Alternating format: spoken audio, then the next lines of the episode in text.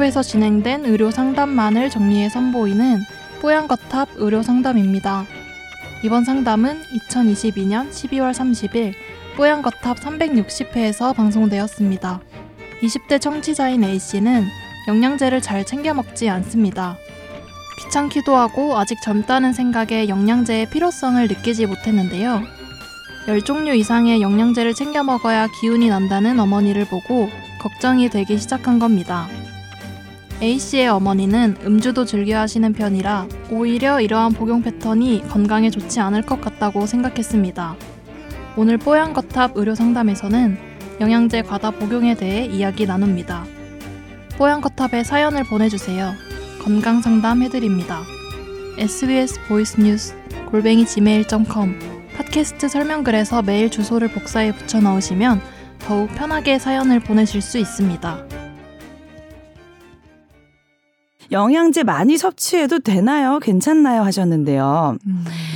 안녕하세요. 뽀얀거탑 20대 청취자입니다. 저는 영양제를 잘 챙겨 먹지 않는 편입니다. 귀찮기도 하고 아직 젊어서 그런지 먹었을 때 드라마틱한 효과도 잘 못 느끼겠고요. 그렇죠. 20대 땐 저희도 20대 안 챙겨 때. 먹었었죠. 부럽네요. 어? 그런데 저희 40대 후반이신 어머니께서는 영양제를 많이 드시거든요. 어머님이 이제 저희와 가, 비슷한 상황이시네요. 20대인데 부모님이 저희랑 나이가 왜 우리 아들도 20대 되면 나도 40대 아, 후반일 수 있어. 영양제를 잘 챙겨 드신다는 것만 알고 얼마나 많이 드시는지는 잘 몰랐는데 저번에 들어보니 거의 10종류 가까이 드시더라고요. 새로 구매해 시도해 보시는 영양제도 많고요. 음주도 즐겨 하시는 편이라 걱정됩니다. 영양제를 먹어야 기운이 나는 게 느껴진다고는 하시는데 계속 이런 섭취 패턴을 유지하면 건강에 좋지 않을 것 같아서요. 이에 대해 정확히 설명해 주시면 감사하겠습니다 하셨어요. 그냥 간단하게 설명드릴게요. 네. 음주도 즐겨서 하시면 괜찮아요. 너무 그러니까 우리랑 비슷한 상황이시라서 편을 많이 드시는 거 아니에요? 너무 막 속상해하고 막 우울해하면서 음주를 하시면 그건 안 좋아요. 최악이에요. 음. 직장 상사와 막 다투면서 음. 친구들과 네가 잘했니, 내가 잘했니 싸우면서 음주하는 건 아닙니다. 즐겁게 음주하는 건 괜찮고요. 영양제는 뭐냐면 득이 그렇게 저희가 말씀드린 건 약처럼 광고하는 어, 광고처럼 그렇게 득이 크진 않으나 음. 이거의 강점은 또 해도 그렇게 크지 않아요. 별로 없어요. 약처럼 그렇게 음. 해가 있는 것도 아닙니다. 그렇기 때문에 음. 뭐 내가 여유가 있어, 뭐 돈이 있어, 그리고 음. 괜찮아 먹으니까 기분 좋아. 그럼 저는 드세요. 네, 드십시오. 그 영양제가 네. 뭔지 모르겠지만 어, 뭐 소팔메토 이런 건 아니시겠죠? 여성 엄마니까. 그러니까 영양제라는 거는 약이 아니고 건강 보조 식품 말씀하시는 걸까요? 영양제는 뭐 식품 아닐까요? 음. 이거 뭐냐면 나머지 약은 처방을 받아야 되는 거니까 약은 그렇군요. 의사의 처방을 받아야 되는 거고 음. 즐겨 드시는 영양제로 한다면 뭐 비타민 유나 음. 뭐 그렇지. 유산균, 유산균, 유나 뭐 이런 거겠죠. 오메가 3 네. 이런 것들. 식품으로서는 뭐 유산균이나 비타민 전혀 나쁘지 않습니다. 음. 다만 그 효과가 실제 음식에 비하지는 않고 음. 어 그것이 어떤 질병 치료 효과가 강하진 않아서 그렇지. 음. 그냥 뭐 밑자야 본전이다. 나 먹으니까 기분 좋아. 기운이 뭐, 나는 네. 게 느껴지신데요. 네. 열 종류 가까이면 되게 근데 많이 드시는 편 아니에요? 영양제 저도 먹어도. 비타민 챙겨 먹고 뭐 해도 열 개까지는 안 갔는데 아직. 와, 뭐 까지 예를 들면 열 종류는 쉽지 않을 것 같아요. 음, 열 알. 어, 열, 열 알은 쉽지 않잖아요. 네. 아 근데 실제 근데 이렇게 비타민이 뭐 나온 거는 네다섯 살짜리도 있어요. 그러니까 음. 세 알짜리를 먹고 뭐 밑에 해가지고 마시는 것도 있고. 음. 그 다음에 유산균도 한 두 알이니까 그거면 다섯 알. 뭐 오메가 3, 뭐 그다음에 뭐 폴리페놀 계열 이런 거 합치면 음. 열알 금방 되죠. 하긴 이렇게 가루 형태도 있고 네. 요즘은 붙이는 형태도 있고 네. 그렇게 하다 보면 10개 될 수도 있겠네요. 그죠? 또 이해가 됩니다. 네. 생각을 깊이 해보니. 아무 문제 없을 것 같다고 하니까요. 걱정하지 마세요. 여기 정확히 설명해 주시면 감사하겠습니다 하셨는데 정확히 설명된 거 맞죠? 네. 걱정하지 마세요. 너무 짧게 끝나서 이게 정확히 설명된 건가? 만약 좀 더 뭐 아, 구체적으로 이게 뭐냐? 음. 그러면 열 종류를 다음번에는 뭐 몇 알, 뭐 몇 알, 뭐 몇 알 사연을 아. 보내주세요. 아, 그게 너무 좋을 것 같아요. 그러면, 예. 근데 그런 건 어때요? 무슨 즙, 양파즙 무슨 다슬기 즙 즙을 막 다양하게 먹는 거 안 좋지 않아요? 즙은 어, 난 어. 즙이 궁금하더라고. 양파와 양파즙은 어떤 차이가 있냐면요. 네. 양파는 그냥 살아있는 것 그대로죠. 그래서 여기에 열에 손상되지 되면 파괴되는 영양소는 양파에는 있어요. 양파즙은 이게 찐 거잖아요. 그래서 열에 손상되는 영양소들은 즙에는 없습니다. 그런데 양파가 갖고 있는 어떤 특정 성분 있잖아요. 그거는 양파즙에 몰약돼 있죠. 그렇기 때문에 그 효과를 보려면 양파즙인데 그래서 근데 이거 뭐냐면 농도가 짙은 것은 베네핏이 크지만 그것에 대한 리스크도 있습니다.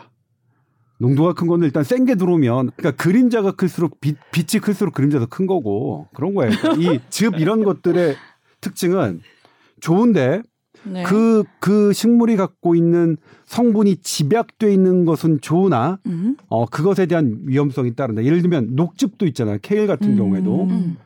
그냥 케일만 먹으면 아무 지하물이 먹어도 배 터지게 먹어도 음. 간에 어떤 부담을 줄을 일은 없어요. 음. 어 거기는 다양한 뭐 그 빈 공간들이 있거든요. 네. 물과 이, 이 물이죠 대부분. 네. 그런데 녹즙은 그걸 집약해 있기 때문에 음. 그것을 마시면 간에 부담이 발생하는 게 드물게 있어요. 물론 녹즙은 아주 드물게 있어요. 근데 나머지 무슨 뭐 있죠? 뭐 즙 종류? 즙 종류, 나즙 종류 되게 많이 봤는데. 뭐 흑염소즙, 뭐 음. 그런 거 있잖아요. 우리 그런 남편이 거는 요즘 다슬기 즙을 먹던데. 다슬기는 어디에 좋다고 먹고 그래서. 그거는 음. 종종 어 병원에 그런 것을 드시고 간독성이 음. 생기는 분들이 오긴 해요. 음. 그러니까 즙을 농도가 막 짙은 그러면 거는 여러 가지 먹는 건 좀 안 좋을 수도 있겠네요. 네, 근데 그 즙의 특징은 전 모르겠는데 즙이 음. 실제로는 음식으로 포함돼서 연구가 제대로 안 돼 있어요. 음. 지금 이런 거는 그런 원리를 제가 설명드린 거고 음, 음. 이게 어- 이렇게 어떤 즙들이 효과가 얼마나 나타나고 독성이 얼마나 나타나는지는 모릅니다. 다만 그런 즙을 드시고 간 독성 때문에 병원에 찾아오시는 분들은 보고가 되고 있습니다. 음. 지금도요. 무슨 나무 나무 수액 막 이런 거 드시고 음. 오신 분 아니면 버섯 끓인 물 어. 이런 거 뭐 돼지 감자 이런 거 음. 저는 좀 봤어요. 그러니까 이게 약간 음? 좀 물처럼 드시는 분 많은데요. 예, 그런 거는. 그, 그거를 드리고 싶은 말씀은 음. 뭘 하나를 너무 꽂혀서 드시지 말아라. 그 말씀은 드리고 싶어요. 이게 좀 편향된 음. 걸 수도 있는데 왜냐면 저희는 그래서 효과가 없지 않아요? 또 꽂혀서 먹어야 효과를 보는데. 저희는 이제 그렇게 돼서 문제가 생긴 분들을 어. 주로 보고 막 간이 거의 저희 말로는 녹는 지경까지 가서 중환자실 가시는 분.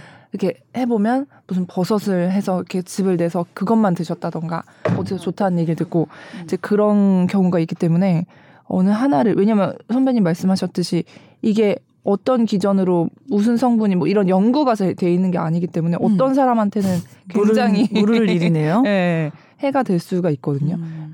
특히 좀 그런 거 조심하시는 게 좋을 것 같아요. 과량 섭취하는 거. 네. 네. 사과즙 뭐 이런 거. 네. 즙은 그렇습니다. 즙은 네. 그렇네요. 하지만 영양제는 근데 괜찮을 뭐냐면 것 같고요. 지금 유일 아나운서가 뭐 음.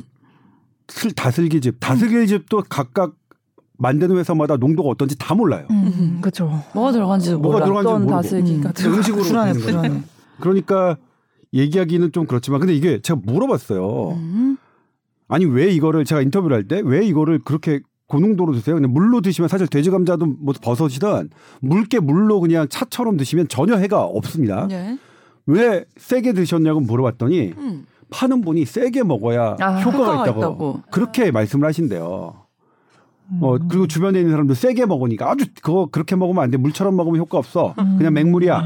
그거 해 가지고 즙 내가지고 아주 진하게 아막 타들어가듯이 먹어야 돼. 이러니까 이런 상황이 벌어지는데 아무튼 그거는 일단 얼마나 효과가 있는지 뭔지는 모르지만 어쨌든 그렇게 간혹해서 와요. 그러니까 즙은 어 그럼 한약이랑 즙은 또 무슨 차이예요? 한약은 진하게. 그건 어려워. 이거는 이제 이건 되게 민감한 주제예요. 그죠. 네. 예. 민감한 주제예요. 한지아 선생님 계실 때 한번 뭐 네, 자세히 왜냐면 이거는- 기회를 갖도록 하죠. 그러니까 어 그렇죠. 네. 서, 그러니까 한 가- 간단하게 말씀드리면 서양 의학에서 우리 그러니까 대한의사협회는 별 차이가 없다 라는 입장이고요. 음. 근데 대한 한의사 협회에서는 아니다 전통 방식 뭐, 음. 뭐 구중구포라고 하나요? 음. 그런 방식을 통해서 음. 독성은 없애고 거기 효과만 만든 게 한약이다라는 게 이제 대한 한의사 협회 입장입니다. 네.